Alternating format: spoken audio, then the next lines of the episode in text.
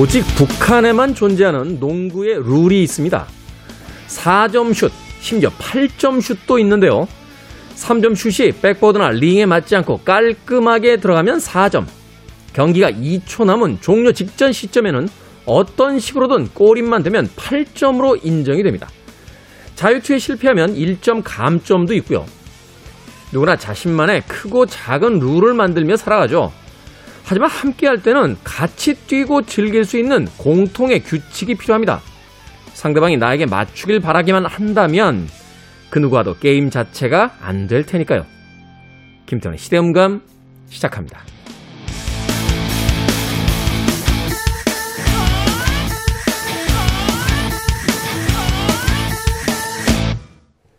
그래도 주말은 온다. 시대를 읽는 음악 감상의 시대음감 김태훈입니다. 북한만의 농구 규칙 꽤나 신선하다라고 생각하시는 분들도 계실 것 같고요. 이게 뭐지? 라고 고개를 좀 갸우뚱 하시는 분들도 계실 것 같습니다. 규칙뿐만이 아니라 용어도 완전히 다르죠. 뭐 북한에서는 이제 외래어들을 거의 다 어, 우리말로 이제 바꿔서 쓰는 뭐 그러한 어, 문화가 있으니까요. 농구의 패스는 연락, 덩크슛은 꽂아넣기, 리바운드는 판공 잡기, 드리블은 곱침, 자유투는 벌넣기, 어시스트는 득점 연락 되겠습니다. 자, 김태훈 선수, 어, 옆 선수에게 패스합니다. 라고 이야기하면, 아, 김태훈 선수 옆 선수에게 연락합니다. 라고 이야기를 한다는 거죠. 흥미롭죠. 어, 잠깐은 우리가 어떤 신선함 혹은 지금까지 경험하지 못했던 새로운 세상을 쳐다보는 것으로서 재미있게 들여다볼 수 있겠습니다만 여러 사람이 같이 어울려서 혹은 여러 팀이 같이 해야만 하는 경기에 그 룰과 용어를 자신만의 방식으로 정하고 부른다라면 어쩌면 점점 더 고립되는 사람들과는 어울릴 수 없는 그런 상황으로 내몰릴 수도 있을 것 같습니다.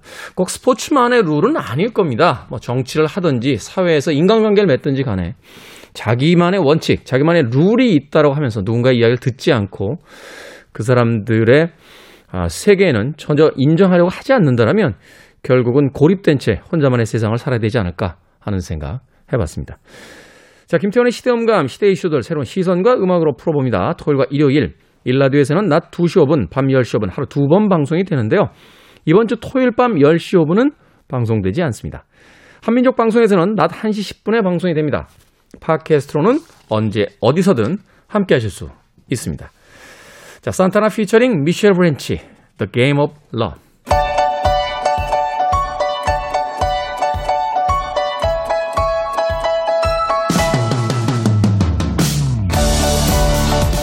우리 시대 좋은 뉴스와 나쁜 뉴스, 뉴스 good and bad.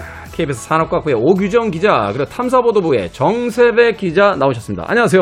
안녕하세요. 안녕하세요. 자, 기사의 가장 아래에 보면 기사를 쓴 기자의 사진이나 이름과 함께 문구 한 줄이 달려 있잖아요. 뭐 기자로서의 다짐이라고 해야 될까요? 아니면 뭐 좌우명 같은 문구인 것 같은데.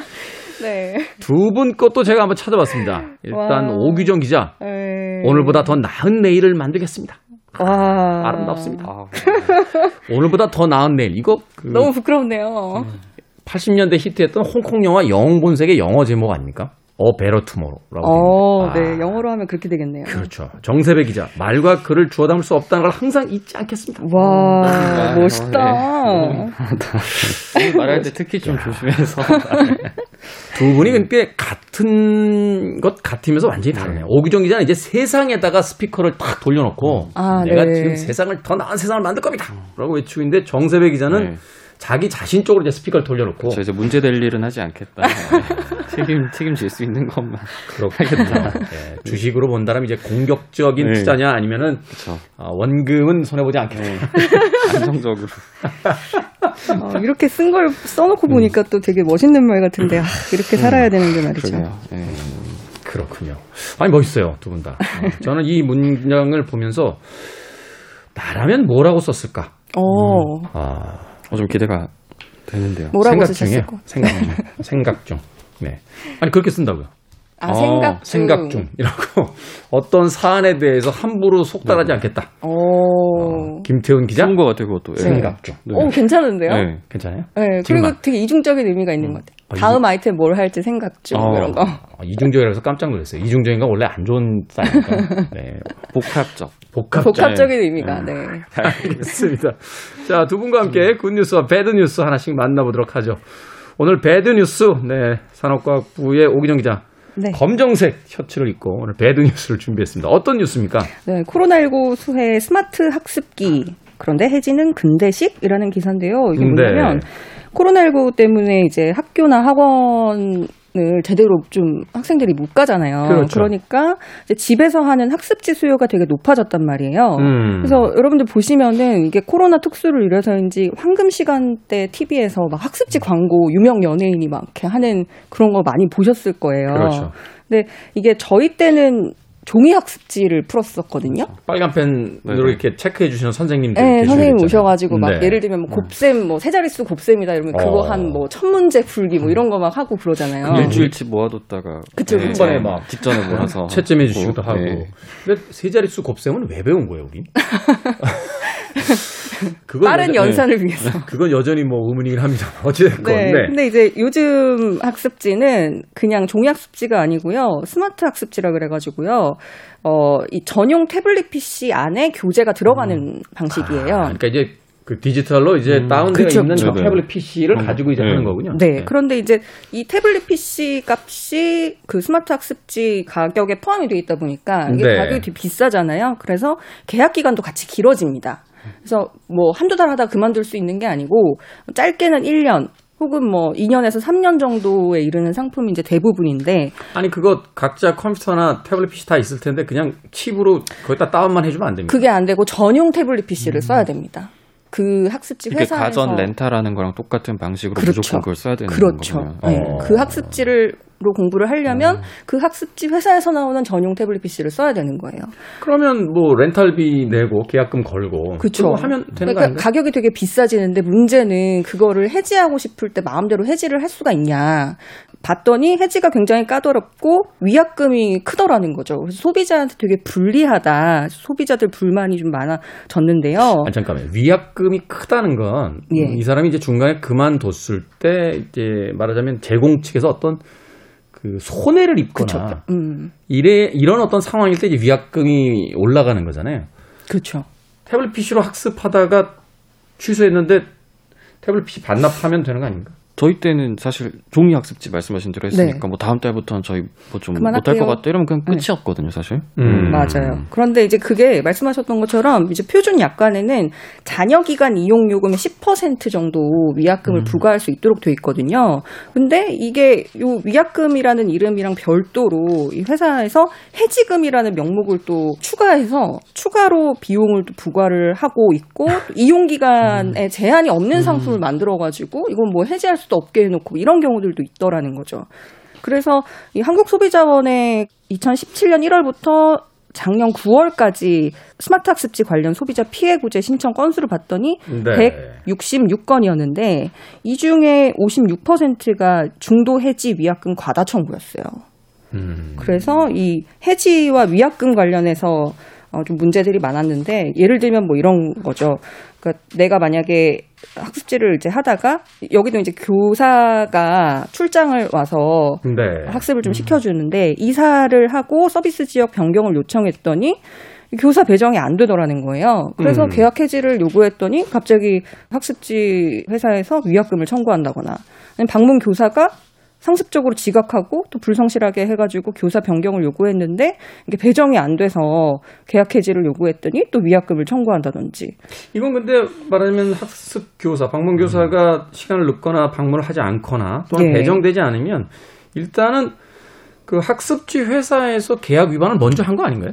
그렇죠. 그런데 스마트 학습지라는 게 생긴 지가 그렇게 오래되지 않다 보니까 여기저기 막 구멍들이 많은 거예요. 음. 그래서 요거를 어, 공정거래위원회가 7개 스마트 학습지 사업자들을 대상으로 해서 이용 약관을 한번 들여다봤어요. 네. 그래서 불공정한 약관이 있으면 시정을 하도록 해야 되니까 그래서 그걸 봤더니 불공정한 조항들이 수룩하더라라는 겁니다.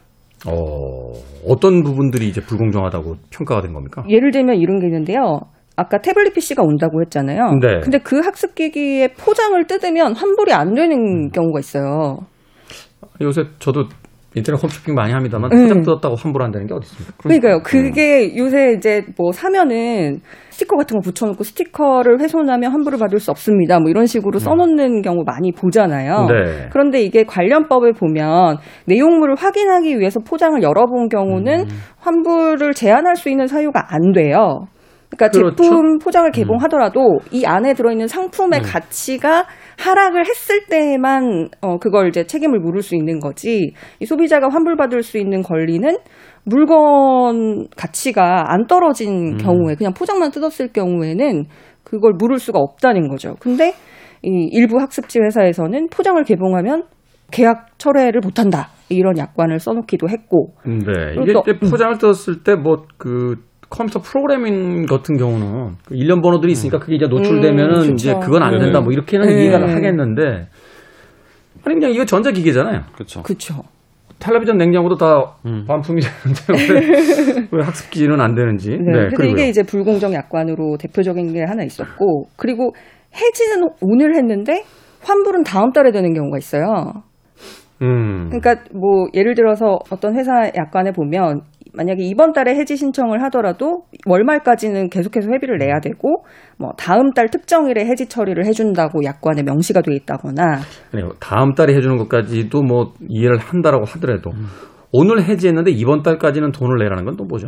그러니까요. 그게 이제 불공정 약관으로 그러니까 하루 만약에 뭐, 뭐 하루만 이제 개월이 넘어가더라도 그 달치를 한다 내야 되는 거예요. 그렇죠. 네. 그게 이제 불공정 약관으로 또 지적이 됐고 또 계약은 우리가 인터넷 온라인으로 하고 전화로도 하고 굉장히 쉽게 하잖아요. 그죠? 뭐 버튼 몇 번만 누르면 음. 그냥 바로 계약되잖아요. 근데 해지는 등기 우편으로 하도록 하는 요새 등기 우편을 법원 빼놓고 어, 누가 쓴다고 네. 등기 우편을 씁니까? 아, 참.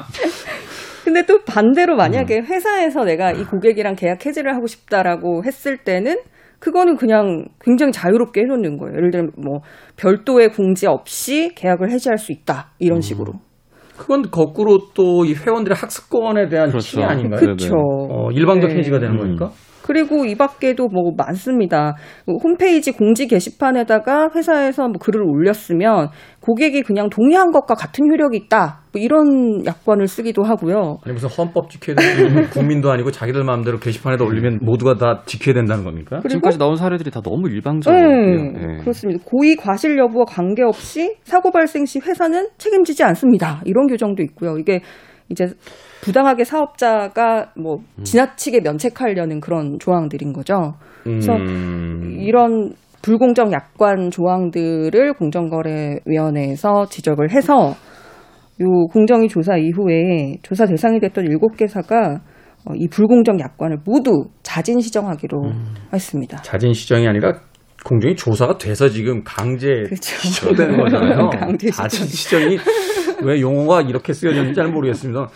뭐 제가 너무 극단적으로 이야기하는 것일 수도 있겠습니다만 그러니까 의무만 있고 권리가 없는 계약서라는 건 사실 불공정 거래 계약서가 돼서 이제 성립되지도 네. 않거니와 이런 계약서는 일종의 노예 계약이잖아요. 그렇죠. 네네.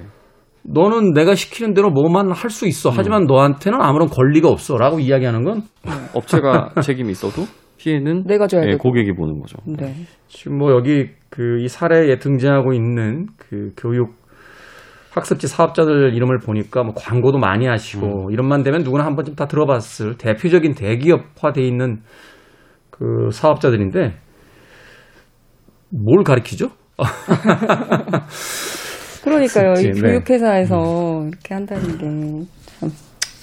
항상 이 배드 뉴스 할 때만 느끼지만 이 배드 뉴스 가져오는 기자분들은 본인들이 되게 미안해 하시더라고요. 본인이 생산한 네. 기사, 기사가 아닌데도 불구하고, 그죠? 제가 뭘 이렇게 꼬치꼬치 캐물으면 오기정 기자 목소리가 계속 저쪽 뒤로 멀어져요. 본인이 잘못하신 것도 아닌데. 알겠습니다. 네. 네, 이번 주에 배드 뉴스 스마트 학습지의 불공정 거래에 대한 약관에 대한 이야기 나눠봤습니다. 자, 이번 주에 이제 기분 좋게 해줄 good news 정세배 기자 좀 전해 주시죠. 네, 이번 주 제가 좀 좋은 뉴스를 가지고 왔는데 이제 광복절을 맞이해가지고 네. 뉴스를 하나 들고 와봤어요. 이 정부가 숨어 있는 이제 과거 일제 강점기에 일본인이 소유했던 땅 490만 제곱미터를 지금까지 국유화했다고 하는데요. 네. 뭐 이게 490만 제곱미터 하니까 딱 실감이 안 나시는데 뭐 가장 일반적으로 저희가 뭐 기사에서 쓰는 여의도 면적의 몇 배 이걸로 표현하면 여의도 면적의 1.7배 규모라고 하는데요. 어마어마하군요. 예, 이게 일제강점기에 일본인이 소유했다가 이제 지금까지 이제 은닉된 상태로 남아 있는 거를 정부가 지난 9년 동안 찾은 게 이 정도 규모고요. 야, 이게 아직도 은닉되어 있는 게 있단 말입니까? 재산 가치로는 한 1,390억. 이게 공시지가 기준이니까 음. 실제 기준으로는 좀 더 비쌀 수 있어요. 비싸겠네요. 여기 좀 설명을 드리면 귀속 재산이라는 건데 그러니까 잘못된 방식으로 네네. 취득이 됐는데 해방된 뒤에 그게 해결이 안 돼서 그걸 개인 재산권으로 인정하고서는 계속 유산처럼 이제 물려줬다는 거죠. 그렇지 일제 강점기 때 일본인이나 뭐 일본 회사나 뭐 이런 데서 이제 소유를 했었는데 이게 미군정을 거치면서 해방 이후에 공식적으로 이제 소유권이 대한민국 정부로 들어온 땅이에요. 땅인데 네. 이게 이제 법적으로는 정부 소유지만 아직 파악이 안 됐거나 뭐 관리가 안 된 상태로 남의 소유인 상태로 음. 이렇게 남아 있는 것들 또는 파악이 안된 음. 이런 것들을 조달청이 2012년부터 이제 하나하나씩 찾아서 의심되는 게 총 5만 2천 필지 정도가 있었는데 이 중에 4만 2천 필지는 이제 확인을 해보니까 일제 강점기에 창씨 개명을 한 한국인 소유였다. 그래서 이제 일본인 소유가 아니었거나 음. 또는 이제 뭐 지금 확실한 사유 재산이거나 또는 뭐 이제 중복 접수가 되거나 뭐 이런 것들을 빼고 이제 대상이 된 게 1만 필지 정도가 확인이 됐어요. 네. 이제 지금까지 이 중에서 한 6,100필지 정도, 그러니까 한 60%좀 넘게는 국유화 작업이 끝났고, 한 1,300필지 정도가 지금 국유화 작업이 계속 되고 있고, 이제 나머지 한 2,400필지는 앞으로도 계속 국유화를 맞춰서 총 최종적으로는 이 1만 필지에 대해서 국유화 음. 작업을 마치겠다. 이게 지금 목표입니다. 이게 조사하고 어떤 과정을 거쳐서 이제 그 다시 국유화가 되나요? 이게 사실 소유자가 일본인인지 아니면 이제 아까 말씀드렸던 대로 이제 일제 강점기 때 이제 창씨 개명을 한 우리 이제 한국인의 소유인지 이런 것들을 확인해야 되기 때문에 일제 강점기 재조선 일본인 임명 자료집이라는 게 이제 국가기록원에 있어요. 일단 네. 요거와 대조를 하고 또 이제 국토교통부가 가지고 있는 토지대장, 과거의 토지대장, 그다음에 과거의 등기부, 폐쇄 등기부 이런 것들을 다 대조를 해서 일단 좀 대상을 추려내고요. 그다음에 이제 또 저희가 이제 해방 이후에 뭐 농지개혁법에 의해서 이제 농지를 분배하기도 하고 했잖아요. 그렇죠. 과거에 또 정부가 또 이미 팔아버린 땅이 있을 수도 있고 이런 것들 다 대조 작업을 거친 다음에 좀 대상을 추려서 이제 환수에 나서는 거죠. 그렇군요. 그렇다 보면은 사실 이제 약간 충돌도 있지 않을까 하는. 생각이 들거든요. 네네. 뭐 개인 소유자가 가지고 있다거나 어떤 법인이 가지고 있다거나 뭐. 실질적인 이제. 점유 상태에 있다거나 이런 네네. 경우에는 이제 국가 재산이니까 나가라 음. 라고 하면 사실 이제 물리적 충돌 같은 것도 있을 수 있을 것 같은데 그렇기 때문에 사실 이게 2012년부터 지속되고 있고 어떻게 보면 면적으로 보면 뭐 여의도 1.7배니까 되게 많을 수 있는데 이제 지금 9년째 지금 진행 중인 사업이에요. 계속 앞으로도 진행이 되어야 되고 네. 어떻게 보면 이제 그런 부분 갈등을 좀 중간 중간에 해결하거나 실제로 이제 뭐 법적 문제까지 치닫는 경우도 있기 때문에 그런 것들을 좀 해결하다 보니까 이제 실질적으로 속도가 조금 엄청나게 빠르게 진행되고 있지는 않아요. 음. 차근차근 이루어지고 있는 것이고 그럼에도 불구하고 뭐 이미 진행 중인 것까지 따지면 한 4분의 3 정도는 지금 완료가 된 상태입니다. 어느 정도는 완료가 돼가고 네네. 있다. 그러고 보면 이제 어떤 지명이라든지 이런 것들을 가서 이렇게 볼 때 약간 일본식 이름처럼 이렇게 장명들이 되는 네네. 경우들이 많거든요. 이런 것들도 같이 정리가 되는 겁니까? 실제로 그런 움직임도 다른 사업으로 별개의 사업이긴 하지만 같이 진행 중인 사업이 음. 있어요. 이제 그 말씀하신 대로 이제 어떤 공적 장부상에 또 기록이 됐는데 말씀하신 보니까 어, 일본식 이름인데 이런 남아 있는 부동산들에 대해서 이제 장부상에서 일본 이름을 지으자 이런 사업을 좀 하고 있는데요. 이것도 대략적으로 이제 일본식 이름으로 추정되는 필지들을 확인을 해보니까 각 지자체에서 확인을 했거든요. 네. 그러다 보니까 이제 이걸 다 합쳐 보니까 10만 필지가 넘어요. 10만 필지가 넘는데 이 중에서 이제 3만 4천 필지는 그 귀속 재산. 어 이게 정부 소유일 수 있겠다라는 의심이 들어가지고 이거에 대해서는 또 이제 조달청이 올해부터 네. 3만 4천 필지에 대해서 심층 조사를 진행을 하고 있어요. 그렇기 때문에 이 중에서도 분명히 국가 소유로 다시 귀속되는 재산이 나올 것이고 나머지 7만 필지는 이제 이름 지우기 사업이다 보니까 이제 우리식 이름으로 공적 장부를 정비하는 사업을 좀 진행을 해서 이제 2023년쯤에 이제 마무리가 될 것으로 보입니다. 한 2년 후쯤이면 이제 대부분 마무리가. 될 것 같다라고 이야기를 해주셨습니다. 36년의 강점기였는데 참 이게 몇 년입니까 벌써?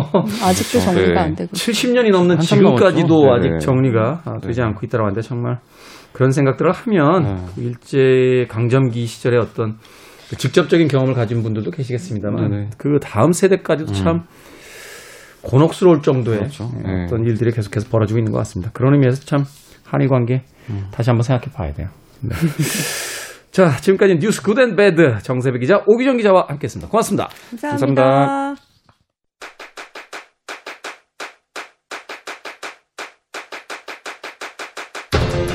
그래도 주말은 온다. 김태원의 시대 음감.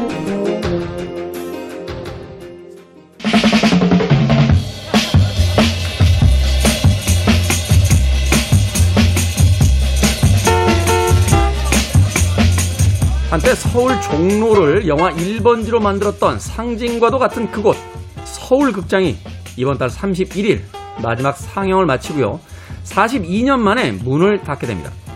극장이 흔치 않던 그 시절 먼 길을 찾아와 커다란 스크린 앞에서 울고 웃었던 수많은 사람들. 추억이 가득한 극장이 사라진다는 소식에 영화 시네마 천국의 엔딩 장면을 떠올리며 씁쓸해 하시는 분들 꽤 많으실 것 같은데요. 이 또한 우리 시대 영화 역사의 한 장면이 되지 않을까요? 우리 시대의 영화 이야기 시선의 시선 영화 유튜브 크리에이터 채널 김시선의 김시선 평론가 나오셨습니다. 안녕하세요. 네, 안녕하세요. 김시선입니다. 자, 서울극장이 이번 달 31일 그 마지막 상영을 마치고 이제 문을 닫는다. 저는 사실 이제 중고등학교 시절에 서울극장, 단성사, 뭐 피카디리, 국도, 스카라, 중앙, 네. 뭐 명보 이런 극장들에서 영화를 봤던 세대들이기 때문에 참 아쉽네요. 네, 더 어. 그러실 것 같아요. 이제 음. 피카디리 같은 경우는 그래도 이제 그 명맥은 이어가고 있는데, 사실 바뀌기만 했다라고 하는데 그 자리에 다른 극장이 들어온 거 아닙니까? 네, 거의 뭐, 그, 그렇죠.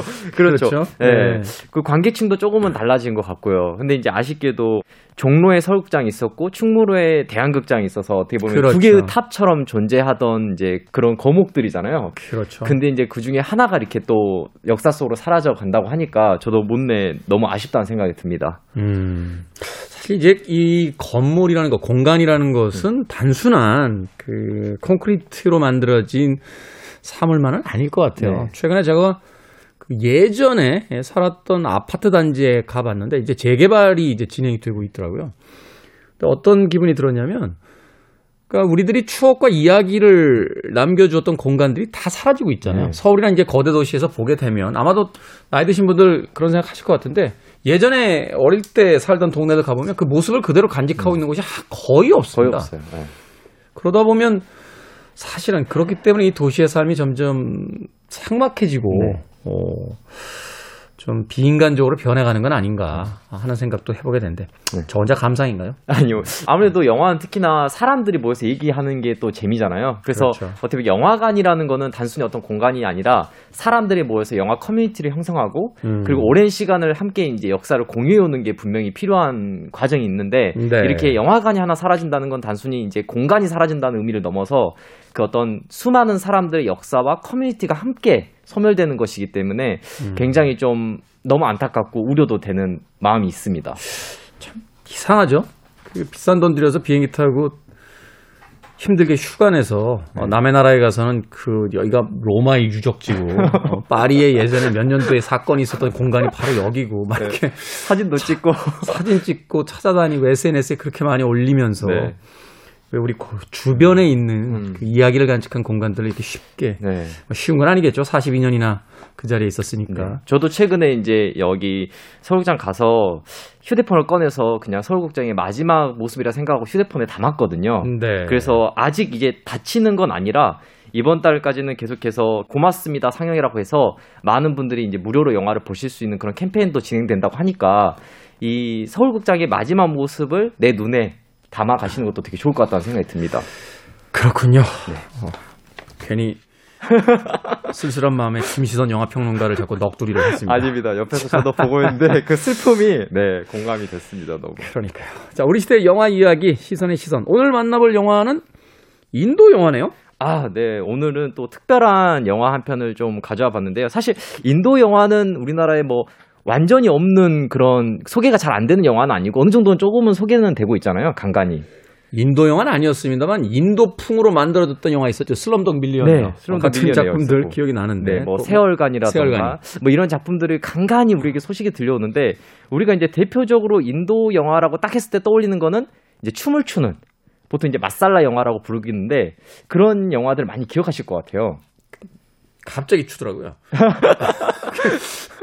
뮤직 뮤지컬은 그래도 이렇게 맥락이 있을 때 춤을 추는데 그냥 갑자기 춤을 춰서 한 장면도 아니고 당황했던. 네. 예. 그게 하나의 매력이기도 하면서 저는 영화를 볼 때마다 약간 치트키를 쓴다는 생각도 가끔 들어요. 치트키를 네, 쓴다. 그러니까 뭐랄까 아. 이야기가 진행되다가 제가 약간 개연성이 막히면 이걸 음. 어떻게 방향 흘러가야 될지 고민을 하게 되잖아요. 그렇죠. 근데 이제 인도 영화는 이제 땅을 한번 치던지 하늘을 딱 바라보면 이제 주변의 사람들 같이 이제 춤을 추면서 네. 뭔가 이야기의 맥락을 어, 우리가 이제 한 타임 쉬고 가는 느낌? 음. 그러면서 약간 우리의 뇌를 정화시켜 버리는 느낌이 있더라고요. 그래서 사실은 가끔 cheat key 친다는 생각이 들더라고요. 뮤지컬에서는 이제 뭐 showstopper라고 하고 네. 그 중간에 그냥 한번 이렇게 보여주는 예. 연극 용어로 이제 deus ex machina인가요? 네. 하늘에서 이제 기계를 타고 신이 내려서 모든 걸 다 해결한다라고 하는데 인도에서는 그게 이제 춤하고 음악인 것 같아요. 맞아요. 어, 방금 전까지 멱살 잡고 싸우시던 분들이 갑자기 노래가 나오면 다 같이 춤을 추셔서 네. 예, 인도 영화 좀 당황했던 경우가 있긴 있는데 어찌됐건 오늘 소개해 주실 인도 영화는 어떤 영화입니까? 네, 오늘 소개할 인도 영화는 보통 이제 우리가 아는 그런 춤을 추는 영화가 있고요.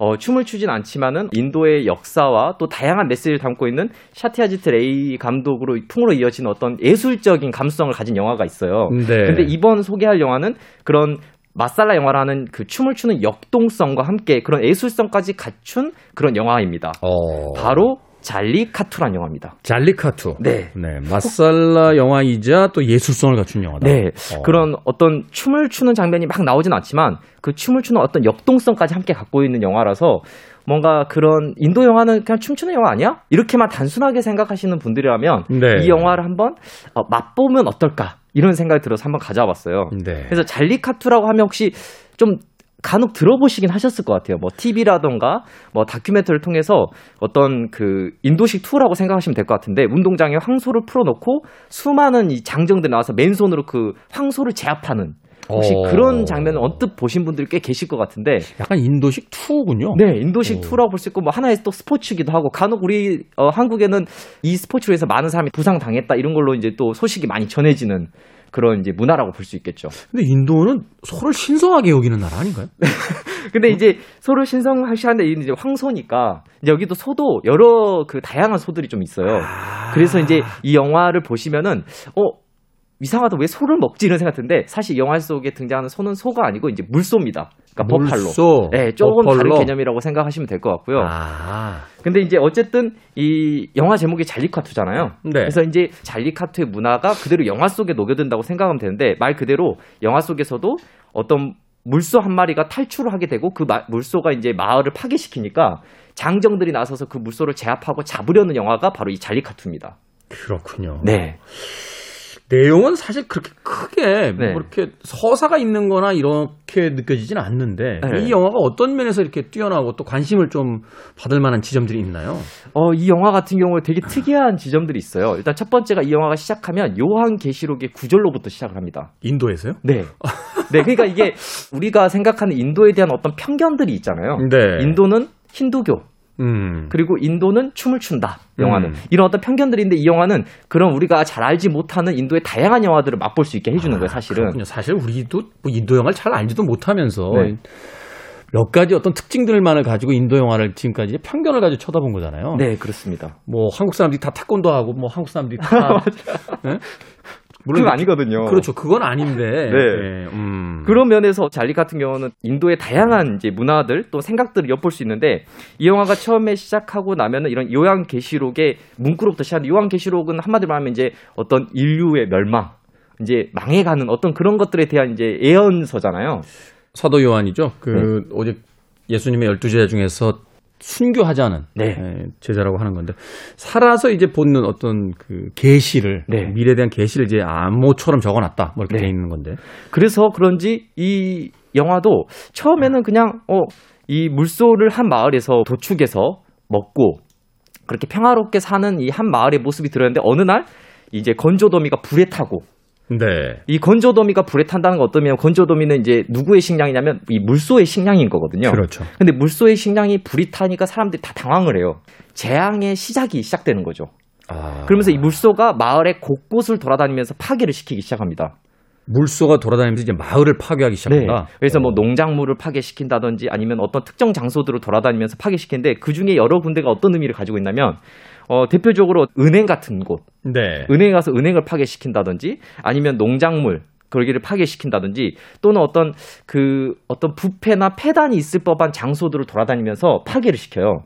어. 그러니까 이 마을 안에 사실은 평화롭게 지내는 그냥 아무런 문제가 없어 보이는 이 마을에 숨겨져 있는 그 은밀한 부분들을 이 물소가 하나하나 터치하면서 돌아다니는 거죠. 처음에는 그냥 그 불특정 장소로만 이해를 하다 이제 영화의 후반부에 가면 그 물소의 어떤 행위가 갖는 어떤 그 연관성들이 이제 등장을 하겠네요. 네, 맞습니다. 어. 이제 그 가장 또 이제 비학적으로 어떻게 보면 이제 질문을 던지는 부분도 있는데 어떤 부분이냐면 이제 한 이제 물소가 도망치고 나니까 장정들이 야 이거 물소 어떻게 잡지 다 당황을 하고 있어요. 네. 근데 이제 소의 오줌을 받고 있는 한 아저씨가 나옵니다.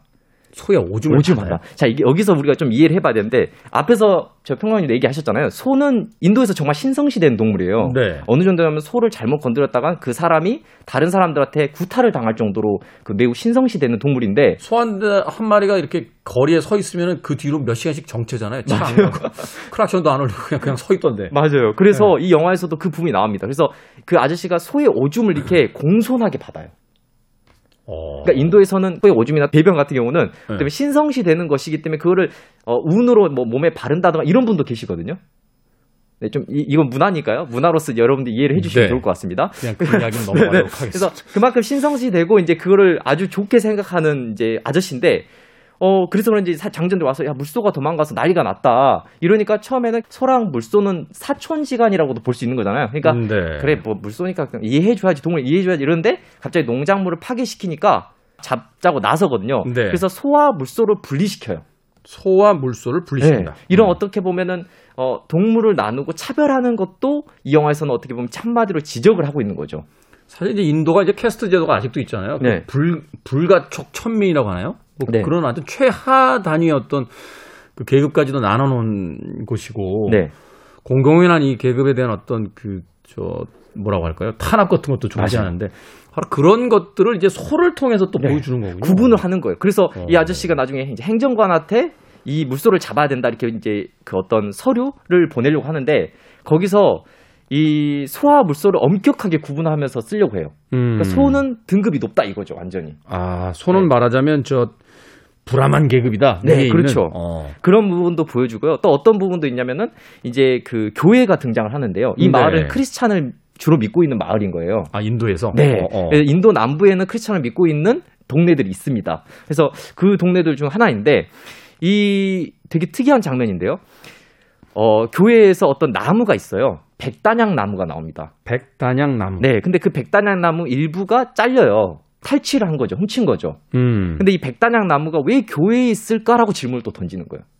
어, 그 질문에 또 어떤 의미심장함이 또 숨어 있겠네요. 네. 백단향 나무는 이제 우리가 알다시피 굉장히 유명한 그 약재로 쓰이고요. 네. 그 돈이 좀 들어간 비싼 아 그래요? 네, 재물이 될 수 있는 건데 왜 이걸 교회에서 키우고 있냐 이거죠. 그러니까 마치 교회에도 어떤 사유재산 음. 그런 것들이 문제가 되지 않나 이렇게 또 이제 질문을 던지고 있는 거죠. 그게- 베풀어야 되는 어떤 그 종교 단체에서 어떤 사적 그 네. 재산을 이제 너무 많이 가지고 있는 너무 게 많이 아니냐. 가지고 있는 거 아니냐. 아. 그게 되게 영화 속에서는 되게 노골적이면서도 카메라의 연출로도 보여져요. 그러니까 음. 그 백단나무가 그 밧줄에 묶여 있는데요. 그 밧줄이 교회와 연결이 되어 있습니다. 네. 그러니까 카메라가 교회로부터 시작을 했다가 천천히 카메라가 옆으로 옮기면서 그 줄을 타고 나무와 연결되어 있는 거죠. 그러니까 교회와 그 어떤 부패, 폐단이 있는 그 나무를 상징하는 백단나무와 연결되어 있는 것을 보여줌으로써 이것이 뭔가 있지 않냐, 문제가 있지 않냐라고 말하고 있고 이런 장소들을 우리 버팔로 어, 물소가 아주 여기저기 쑤시고 다니는 거죠. 음. 그래서 우리가 평소에는 꺼내지 못했던 그 마을의 어떤 부패, 네. 문제들 이런 것들을 하나하나 짚어가고 있다는 것이 이 영화의 특징입니다. 그렇군요. 그러니까 단순하게 어떤 그 동물들이 일으키는 해프닝 같은 사고들이 아니라 네. 그러한 어떤 사고들을 통해서 우리가 애써 감춰놓았거나 혹은 표면으로 드러나지 않았던 이 마을이 가지고 있던 어떤 부조리, 네. 또는 뭐 범죄에 가까운 네. 어떤 행위들 네. 이런 것들을 이제 고발하듯이 이제 드러내게 보여주게 만드는 거군요. 네. 그렇다면은 바로 그런 공간을 계속해서 이동하고 있는 이 물소가 상징하는 음. 것이 분명히 있을 것 같은데. 맞아요. 물소가 저도 처음에는 이제 물소가 힘이 다른 소보다 힘이 좋나? 그래서 음. 못 참나? 뭐 음. 이런 생각도 하고 네. 왜 갑자기 물소가 이런 공간을 왔다 갔다 하는 거지? 라는 생각을 해봤는데 제가 찾아보니까 물소는 물론 힌두교에서는 어, 소에 비해서는 좀 계급이 낮죠. 어떻게 네. 보면. 네. 그런데 이제 불교나 힌두교 입장에서 보자면은 이 물소가 어, 사실은 누구를 태우고 다녀요. 사람을 태우고 네, 다닌다. 인도에는 굉장히 많은 신들이 있잖아요. 네. 그 신들 중에 한 명을 태우고 다니는데 바로 어, 사후 세계를 관장하는 신 야마입니다. 사후세 죽음의 신이겠군요. 네, 그리고 죽음과 정의의 신으로 알려져 있죠. 아 죽음과 정의의 신. 네, 그러니까 질문이 우리가 바뀔 수 있는 거예요. 왜 물소가 지나가던 곳에 문제가 생기는 걸까? 이렇게 지금 우리가 질문을 던지고 있는데 음. 이 질문을 바꿔서 사실은 심판과 죽음이 필요한 곳에 야마를 태운 물사가 물소가 도착을 한 거죠. 음. 그러면서 이제 정의와 심판을 내리고 있는 거예요, 지금. 아 그렇군요. 네.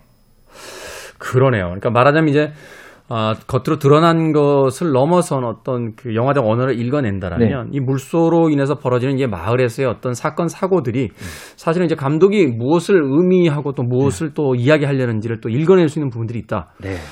자, 물소에 대한 어떤 은유는 우리가 좀 이해를 했어요. 네. 영화적으로 또 그러한 메시지들을 전달하는 또 다른 부분들이 있습니까? 네. 이 영화가 앞에서 저희가 얘기했지만 되게 특이하게, 어, 그게 왜 등장하죠? 라고 얘기를 하셨는데, 요한계시록이 등장하잖아요. 요한계시록. 그리고 건조도미가 타면서 재앙의 씨앗이 오르고, 야마를 태운 소가 마을 곳곳을 돌아다니면서 쑤시고 다니고요. 음. 뭔가 이제 뭔가 이 상황 자체가 재앙이 점점점 퍼져가는 느낌이 드는데, 네. 실제로 이 영화가 시작할 때 굉장히 특이한 부분들이 있어요. 일단 두 가지가 있는데요. 하나가 시계 소리, 두 번째가 악마의 속삭임 같은 어떤 휘파람, 기분 나쁜 속삭임 같은 게 막 들려요.